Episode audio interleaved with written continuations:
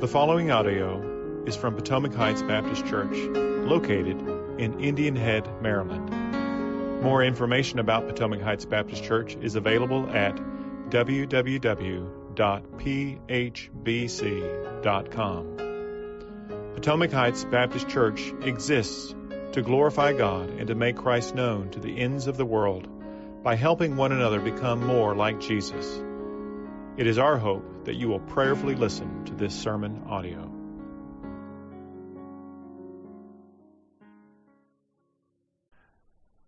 Now, without any further ado, if you would open your Bibles up to Romans chapter 14. We'll be in the second half of Romans uh, right now.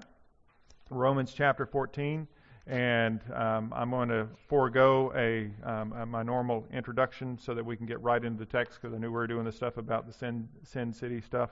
And so, Romans chapter 14, I'll be reading from verses 13 through 23. So, you follow along with me, please, as I read Romans 14, verses 13 through 23.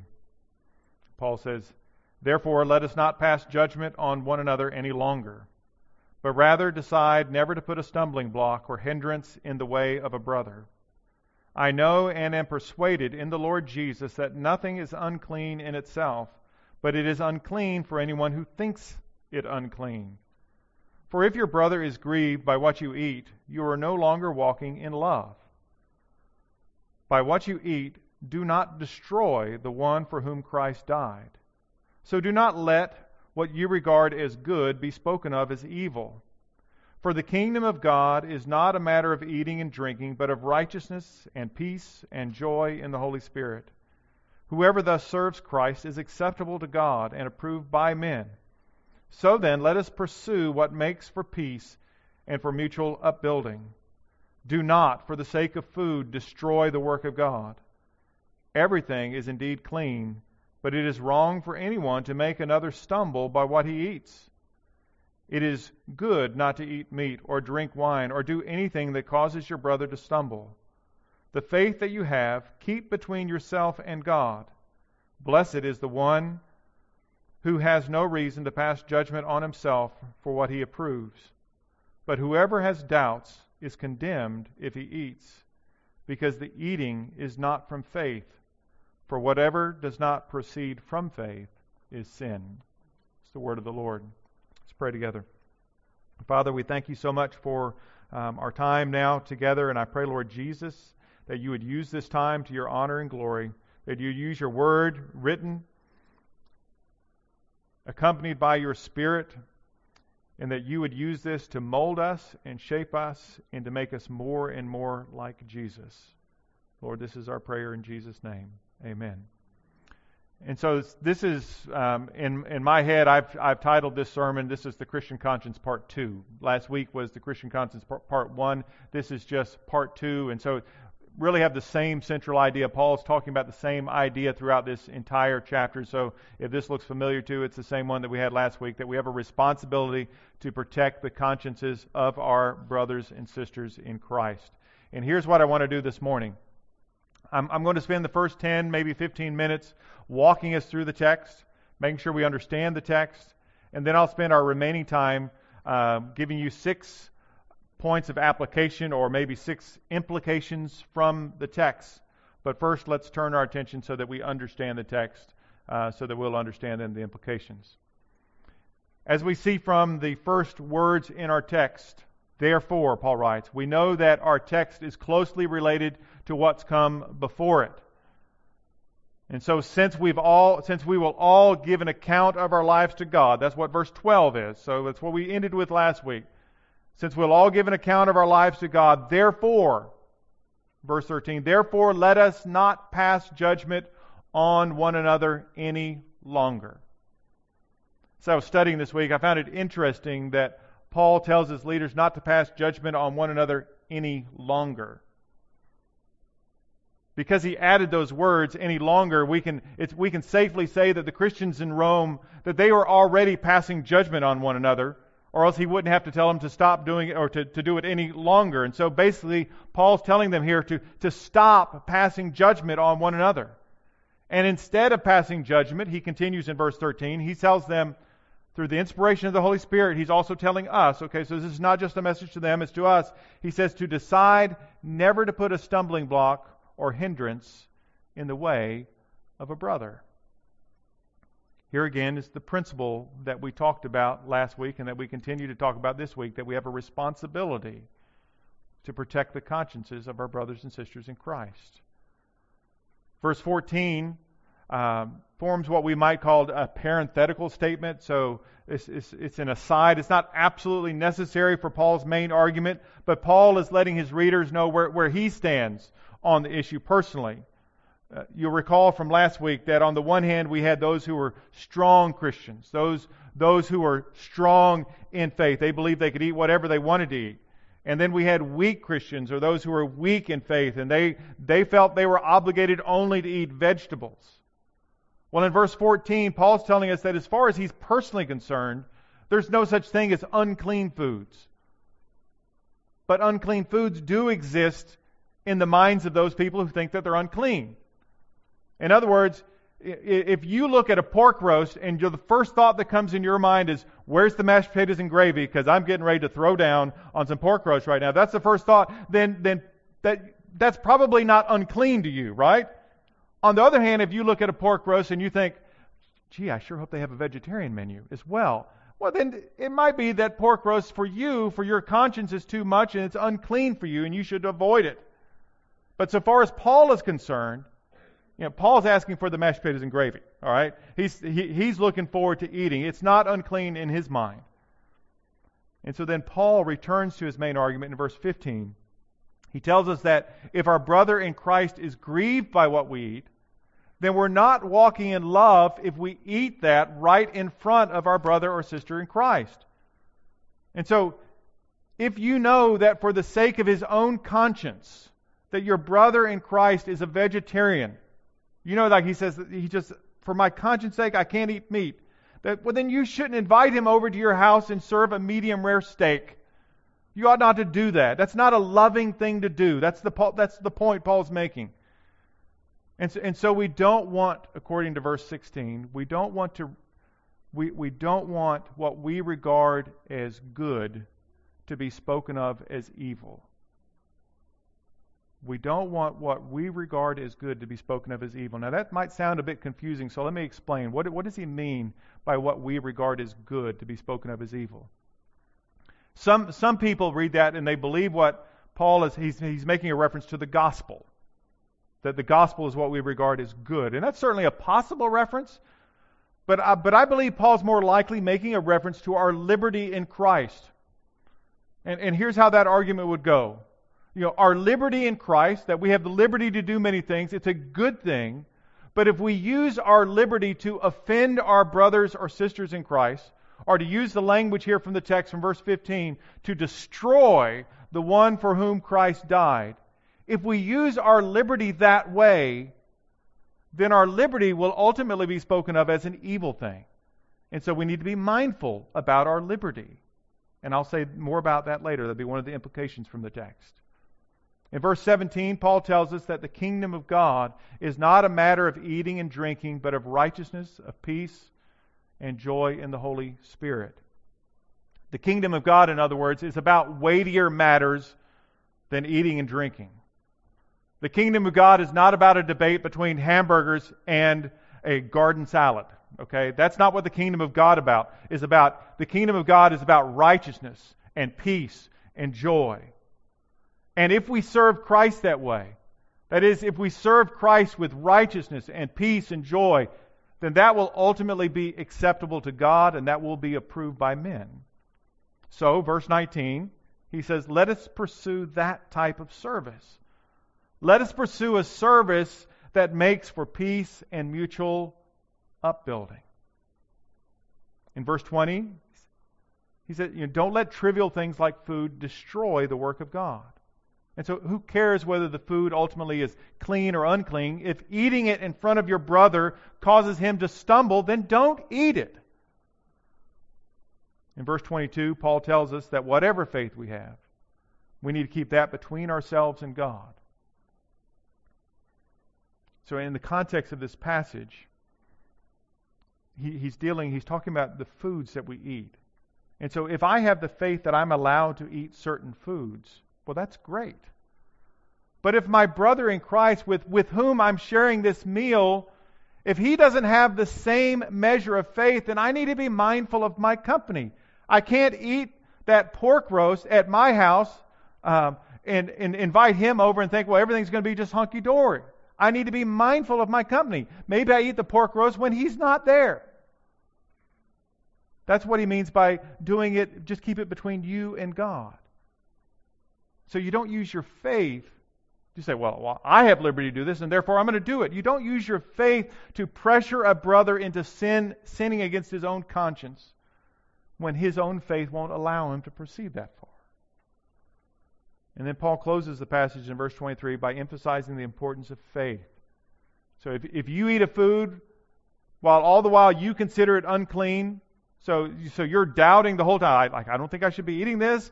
I don't. Th- I think I'm doing the wrong thing. If if that is your attitude, then to you that food is unclean, and you don't need to eat it. You just need to stop.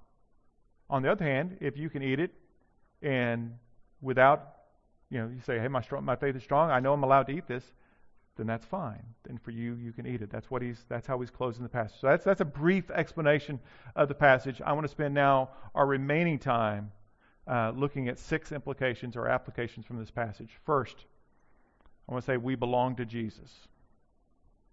We belong to Jesus. All throughout our passage today, all throughout the earlier part of chapter 14, again and again and again, Paul is talking about the lordship of Christ.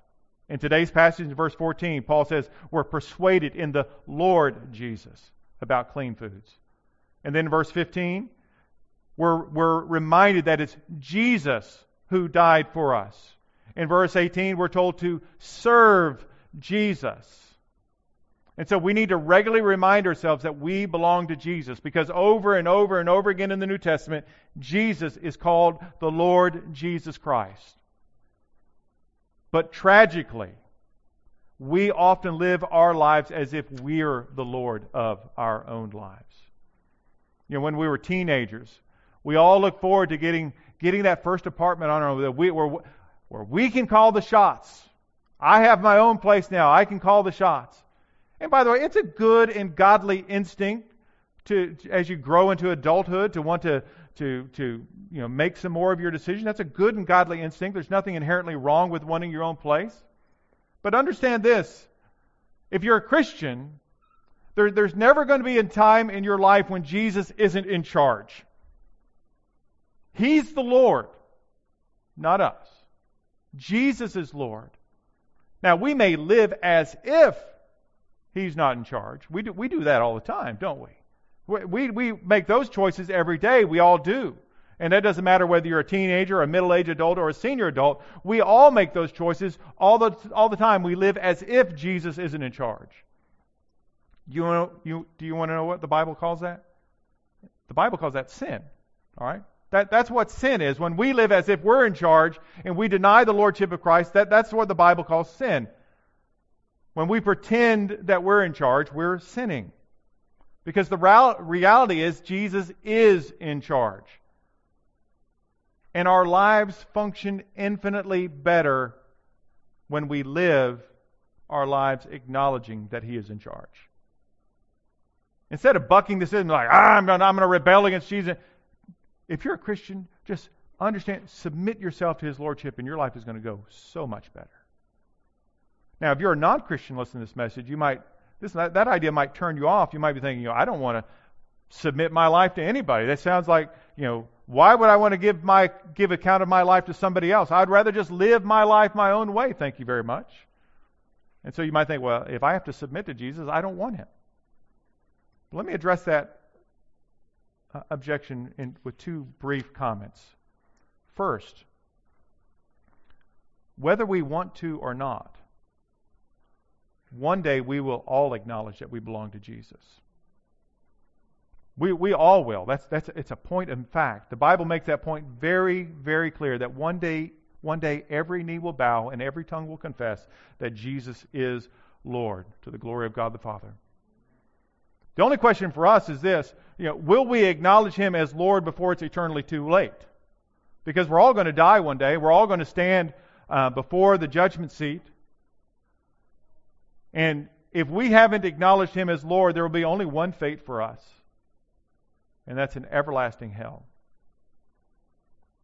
And so, if you've never, if you're a non Christian and you've never made a decision to trust in Christ, I would beg you, plead with you today to make that decision before it is forever too late. Second comment about that possible objection about why we might reject the Lordship of Christ. Perhaps we have a misunderstanding of the character and quality of the person of Jesus.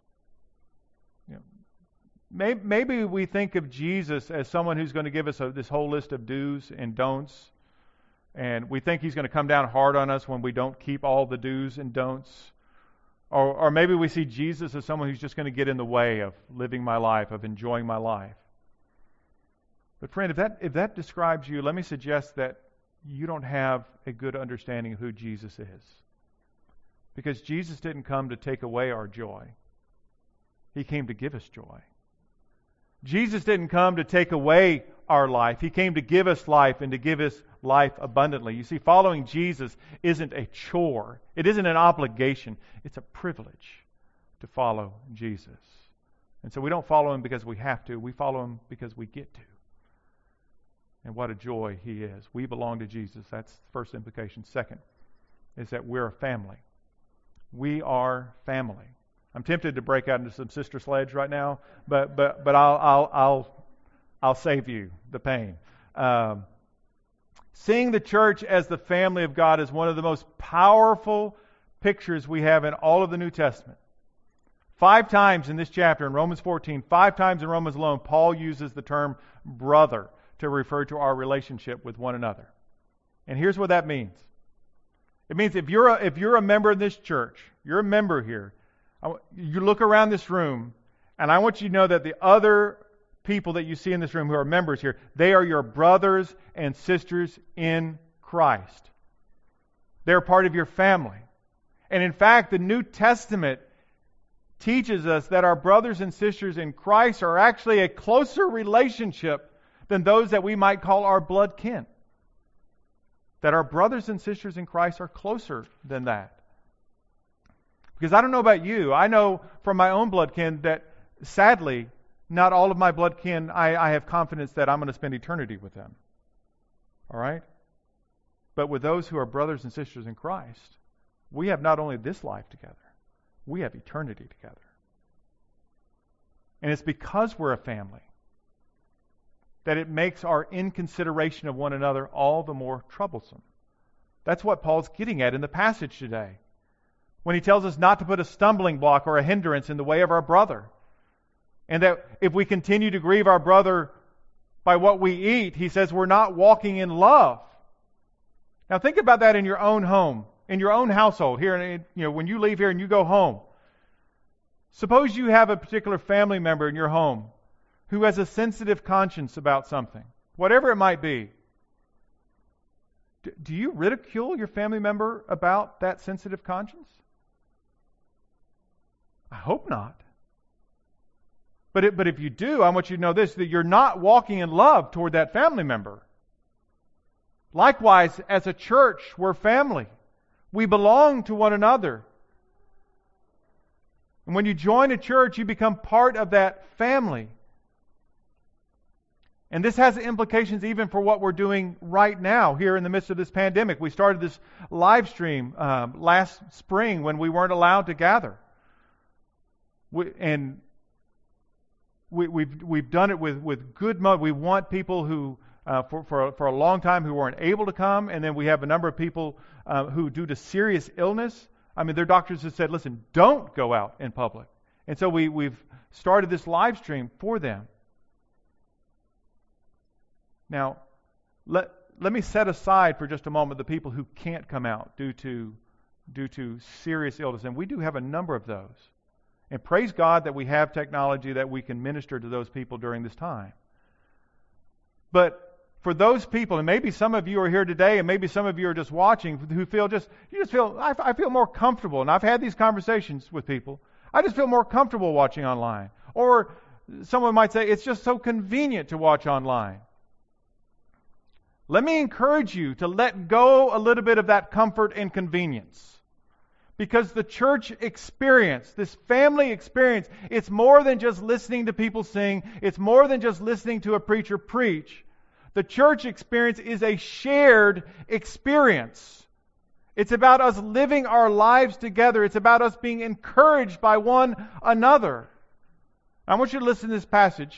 I'm going to be reading from 1 Corinthians chapter 14. You don't need to turn there. I'm only reading two verses.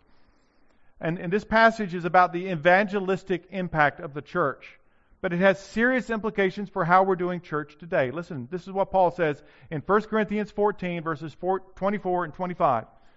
He says, But if all prophesy and an unbeliever or outside enter, so he's talking about the corporate gathering, if all are prophesying and somebody comes into that church, he says that unbeliever is convicted by all and he is called to account by all. The secrets of his heart are disclosed, and so, falling on his face, he will worship God and declare that God is really among you. Now, this is what's happening. If, if you missed it, this is what's happening. The unbeliever comes into the worship service and he sees and hears what's happening. He doesn't just see what's happening, and he doesn't just hear what's happening, but he sees and he hears what's happening. And because of the powerful witness of the people and the proclamation of the word, and because he witnesses the seeing and the hearing of the gospel, he believes the gospel. Brothers and sisters, the author of Hebrews didn't tell us to not forsake our assembling together because live stream wasn't an option in the first century. All right? He told us to not forsake our assembling together because there's something special. There's, there's, there's, there's something tangible. There's something spiritual that happens when we gather together. And a live stream will never, ever, ever duplicate that. Now, again, please don't hear me wrong. I'm not, I'm not dogging on the whole live stream. There are, there are people who are being ministered to this who, who otherwise can't be here. And I want you to know my heart genuinely aches for those who understand the importance. They want to be here, they desire to be here, but physically, just for their health conscience, they can't be here because of their serious and my heart aches for them. But my heart also grieves for those who, for the sake of convenience or comfort, don't come. And my heart grieves for a couple of reasons. First, my heart grieves because I miss seeing you here with us. I have grown to love you over the past nine years that you've allowed me to be your pastor. I love you deeply. And so I grieve that I can't see you on a regular basis. But my heart also grieves for this reason. So the first reason is kind of a selfish reason. I, I, I love you. I want to see you. But here's the second reason my heart grieves. And this is more for you because I know it's ultimately not good for your soul spiritually to forsake the assembling together. Now, I don't come up with that on my own. That's from the Bible, okay? It's not good for your soul spiritually. Now, all of that being said, some people are more risk tolerant than others. Some of you get on a roller coaster without a second thought, while others of you say you want to keep your feet firmly planted on the ground. And those same ideas uh, carry over into the church in the middle of a pandemic. Some of you go out to restaurants, and I'm one of them. I'll go, and I'm super. I, I don't. I would wear my mask, or would not. I mean, if, if the governor said I didn't have to wear a mask, I would just gladly take it off right now, and and not wear it again. I, so I'm very. Uh, I'm not risk averse. Is it risk tolerant? I'm forget, but I, it, it doesn't affect me that much. Others, it is. It's a concern for you. But as, as we proceed in the weeks and months ahead, as it looks like perhaps we might be coming out of the pandemic, as I pray we are coming out of the pandemic, I want you to remember that we're a family and that families are meant to be together. And so let's work on being together. That the family of God, known as Potomac Heights Baptist Church, that we would gather together. Which brings me to my next point. Point number three is that we're at different places in our Christian journey. We're all at different places. To use the language of Romans 14, some are weak in faith and others are not. Those who are strong in faith are commanded, though, not to put a stumbling block or a hindrance in front of our weak brothers and sisters. And so, to repeat the example I used earlier, We don't, we don't put a pork roast on the menu when we invite our vegetarian brother or sister over for dinner. We don't do that because we don't want to destroy the work of God. And here, here's what that means to, to destroy the work of God. You know, when, when somebody who is stronger in faith pushes his faith on the weaker brother, the weaker brother is crushed under that weight because he doesn't have the faith to withstand it. Now, let me, let me explain that in two ways. One with like kind of a tangible and another a spiritual explanation. First, tangible. Suppose you have a, a table in your home. It's a super sturdy table. I mean, this is a well made table. This table is so strong, in fact, that you and your spouse, you can get up on top of that table and you can dance and it doesn't even wobble. I mean, you can do whatever you want on top of that table. It is a strong table. But you have another table in your house. This one's a little children's table made of thin strips of pine. Um, it's made for your little daughter's, you know, tea set and this kind of thing. Now, you and your spouse may want to get up on top of that table and dance, um, and you're welcome to get up on top of the table and dance. But you know when you get on top of that table, that table is going to be crushed under your weight. It's not meant to hold the weight of two adults. All right. So strong and weak. It's a fairly simple, obvious example, but how does that work in a spiritual realm? Here, here's an example. We, I could multiply this example a, a thousand times over, but for our sake, let's just do one example. Suppose, suppose you're the one who's strong in the faith. You, you know that the Bible doesn't forbid the drinking of all alcoholic beverages. The Bible only forbids getting drunk, in which it very clearly does. It forbids getting drunk, period. It's a, it's a sin to get drunk. But since you're strong in the faith, you don't have a problem, say, having a glass of wine after your evening meal. Um, you do that on a regular basis in your home. But because you're so strong in your faith, you think, well, even when I'm out in public, I'm at the restaurant, I'm going to go ahead and have, have a glass of wine at the local restaurant. But on this particular occasion, when you're out at the local restaurant, one of your brothers in Christ, who's a new believer, and he's relatively weak in his faith, he's sitting at another table in the restaurant, and he notices you. And he knows that you're a mature believer. I mean, after all, he goes to church with you, and he knows what well, he's a mature believer, and he sees you having a drink. And so he assumes, well, it must be okay for Christians to drink. If this brother is having a drink, then it must be okay for me to have a drink. But because he's a new believer and weak in his faith, he assumes that any type of drinking is okay, and he regularly begins to drink, and unfortunately, far too often, he begins to drink too much and he drinks to excess and sins by getting drunk. And so, by your example, you've led a brother into sin. Now, is he responsible for his own sin? Yes, he is. He's absolutely responsible for his sin. But do you share in that responsibility? Well, yes, you do. You've taken advantage of your strength as an opportunity to lead a brother. Now, you didn't do it intentionally, you're not doing it with malice. And so, was it wrong for you to have that glass of wine at dinner in the restaurant?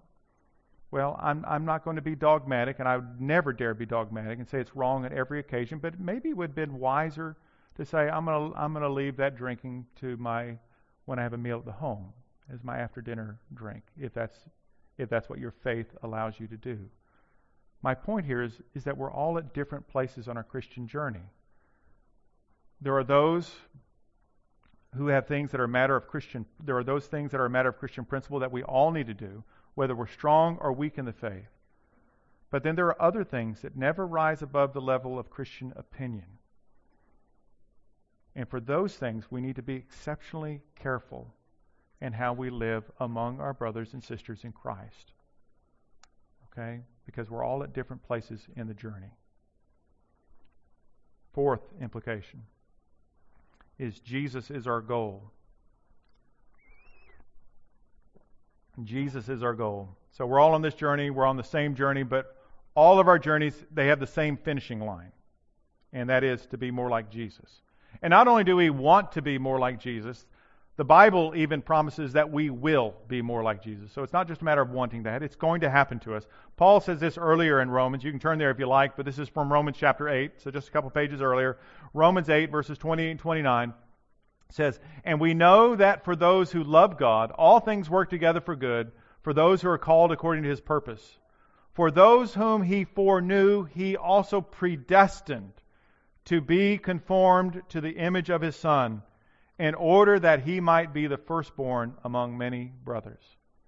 And so, do you hear what Paul's saying there? God's, God's taking everything that's happening in our lives, everything that's happening in our lives, and He's using all of that for our good. But what good is that? Well, the good that He's talking about is explained in verse 29 that we're predestined to be conformed into the image of the Son. Now, sometimes we don't like to use that word predestined. Sometimes I don't want, you know, we, we, we have this idea that God's like, you know, that, that we don't have real choices or whatever. But here, predestined is always a good word in the Bible, and here it's an especially good word. Because here, what it means is that God has already determined. If you're a Christian today, God has already determined that you will be conformed. You will be changed. You will become like Jesus. Now, that doesn't mean you're going to become a God like Jesus, but that means your, your character, your, you, you are being shaped to be more and more like Jesus. We can take that to the bank. You will be more like Jesus. But how does that happen? How, how do we become more like Jesus? Well, as, as many of you know, I like to read the Bible through, so from cover to cover each year. And just this past week, um, on Thursday, I read these words in 1 Corinthians uh, chapter 3. 1 Corinthians 3, verses 17 and 18. Say, Now the Lord is the Spirit, and where the Spirit of the Lord is, there is freedom. And we all, with unveiled face, beholding the glory of the Lord, are being transformed into the same image. That is, the glory of the Lord. We're being transformed into that image from one degree of glory to another. For this comes from the Lord, who is the Spirit. And so, brothers and sisters, it is a sure and certain thing that all Christians are going to become like Jesus. But it doesn't happen overnight. It's not like I go to bed one night and the next morning hey, I'm like Jesus. That doesn't happen. It doesn't happen to me. It doesn't happen to you. It doesn't happen to any Christian ever. It happens from one degree of glory to another. Slowly but surely, we're made to be more like Jesus. Slowly but surely, through this process of living life together, strong brothers and sisters learn how to forego their privileges in Christ for the sake of their weaker brothers and sisters in Christ. And weaker brothers and sisters in Christ interact with stronger brothers or sisters in Christ. And through this process that we call church, God shapes us more and more into the image of Jesus. And by, by, and by church here, I don't mean simply what's happening within these four walls on Sunday morning. I'm talking about as we live our lives together, as we open our hearts to one another, as we're genuine with each other, as we share our triumphs and as we share our failures, as we walk hand in hand, as we do these things together, God molds us and shapes us more and more to be like Jesus. And Jesus is our goal. And that's a good and godly thing. Point five. Even liberty has its limits. I'm a big, big fan of liberty and of Christian liberty. We all have a private side and a public side. Sometimes, unfortunately, we use our public side to make people think that we're better than we really are. You know, here, here's how that sometimes works. You know, we, we take a picture of this fun family outing that we just did, and we we post it on online for everybody to see. We want we we want to make people believe that our lives are really all together and that we're just life life in the Sandifer household is just one big fun fest all the time. Look at these look at these great photos that I'm posting all the time. But we but we rarely, if ever, post the latest argument we just had with our spouse, right? And so this is an example of how our public and private lives can be used to hide sins in our lives. And this is an ungodly separation of our public and private lives. But I want you to know that there's also a godly way to separate our public and private lives. And this is actually commended here in our passage today, here in Romans 14. In verse 22, I've already alluded to this earlier. Paul tells us, The faith that you have, keep between yourself and God. His idea here is that we may be strong enough in faith to do certain things, but sometimes it's best to keep that faith between ourselves and God. Sometimes it's best to keep, keep our Christian liberty at bay. And so to repeat that earlier example, you it might be best to have that glass of wine at home rather than the restaurant. Again, not being hard and fast about that, not being dogmatic about it, but that might be the best use of Christian wisdom to say, let's just do that at home. We have to use Christian wisdom and discernment in situations like that. Listen to these words from the Apostle Paul. Um, this is from 1 Corinthians chapter 9. I mentioned this for like homework from last week. This was a pastor, so I'm sure all of you read it this past week. Uh, 1 Corinthians 9, verses 3 through 7 says this. Paul says, This is my defense to those who would examine me. Do we not have the right to eat and drink? Do we not have the right to take along a believing wife, as do the other apostles and brothers of the Lord and Cephas? Or is it only Barnabas and I who have no right to refrain from working for a living? Who serves as a soldier at his own expense? Who plants a vineyard without eating any of its fruit? Or who tends the flock without getting some of the milk? And so, so here's what Paul's saying so far in that passage. He's saying, you know, don't, don't I have a right as a Christian to eat and drink? Don't I have a right as a Christian to get married? Don't I have a right as a Christian um, who's ministering the gospel to make my living from the gospel? And of course, the answer is yes, you have that right. None of those things are necessarily sinful in themselves. But then notice how he continues, and this is in verse 12. He says this, 1 Corinthians 9, verse 12. He says, Nevertheless, we have not made use of this right, but we endure anything rather than put an obstacle in the way of the gospel of Christ. Beloved, sometimes we get so caught up in our limits. I have a right to do this. That we miss the fact that liberty sometimes has limits. So just because we can do something in Christ doesn't mean that we should do that something in Christ. And again, this is where the matter requires great discernment uh, because not every situation is the same. So Christian liberty has its limits. Point number six, final point. We cannot please God apart from faith. Um, my Tuesday night home group and I were, were studying through the book of Hebrews. Uh, right now, we're, we're almost done. We're um, in chapter 12 right now. But if, if you're familiar with the book of Hebrews, you know that chapter 11 is sometimes called the Hall of Faith. And in Hebrews 11, we read this. I was finding it. Brian and I don't. He didn't tell me he was going to be reading from Hebrews 11 this morning. Uh, so this is just a little bit further down the passage uh, from where from where he opened the service up this morning uh, Hebrews 11, verse 6 says, And without faith it is impossible to please him. For whoever would draw near to God must believe that he exists and that he rewards those who seek him. And so, for my purposes this morning, we could just stop at that first part of the verse that without faith it is impossible to please him.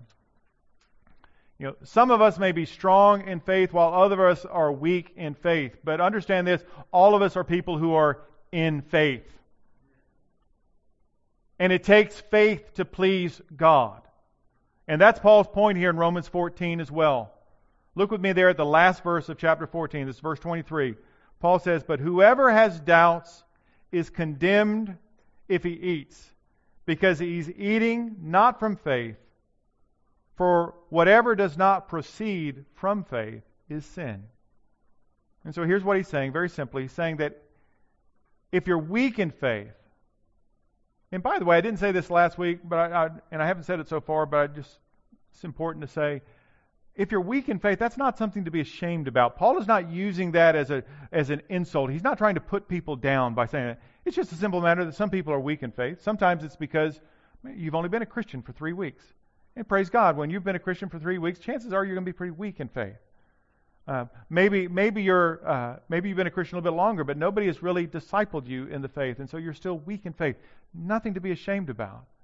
But Paul's saying, but if you're weak in faith,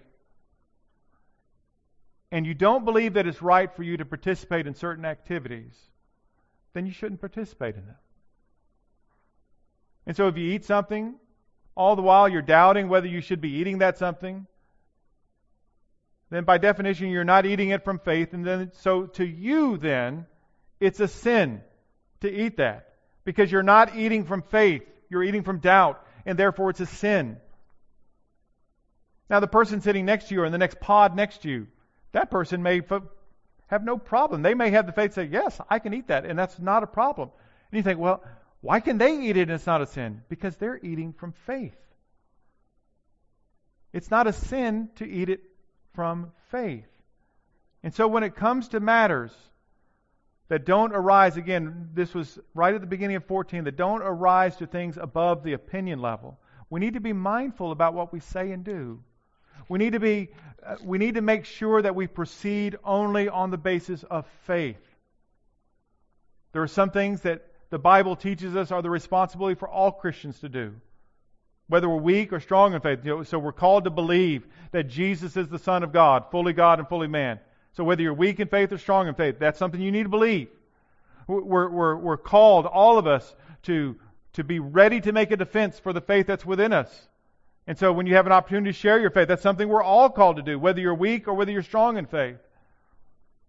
But there are other things that we can participate in but maybe we don't have the conscience, we don't have the strength of faith to participate in them. Things like dietary restrictions or special holy days or the consumption of various media sources, which we talked about last week. On matters of opinion like these, we need to make sure that we're moving forward in faith. Because without faith, we cannot please God. But let me add this, and I'll close is that we need to make sure that our faith is a biblically informed faith. That our, that our faith, that, that, that our, the principles of our faith are informed by what the Word of God teaches. Not by tradition, not by the precepts of men, but by what the Word of God teaches. Let's close with a word of prayer before we go to the Lord's Supper. Father, Lord, we thank you for our time together.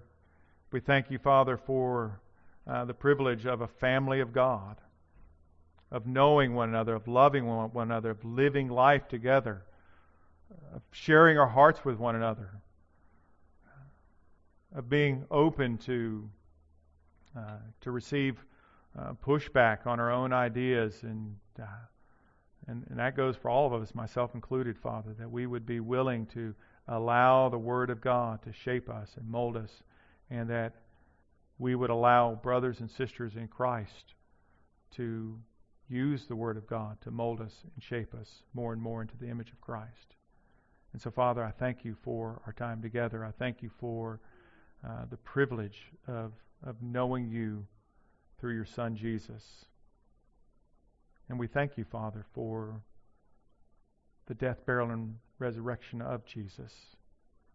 We thank you for the blood that was shed for our sin.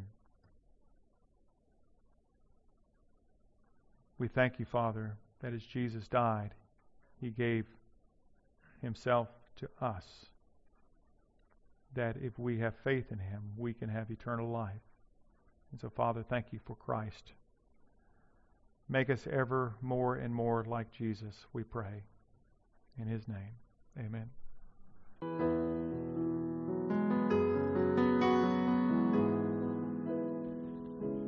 Thank you for taking time to listen to this sermon audio from Potomac Heights Baptist Church. Please feel free to make copies of this audio to give to others, but please do not charge for those copies or alter their content in any way without express written permission from Potomac Heights Baptist Church.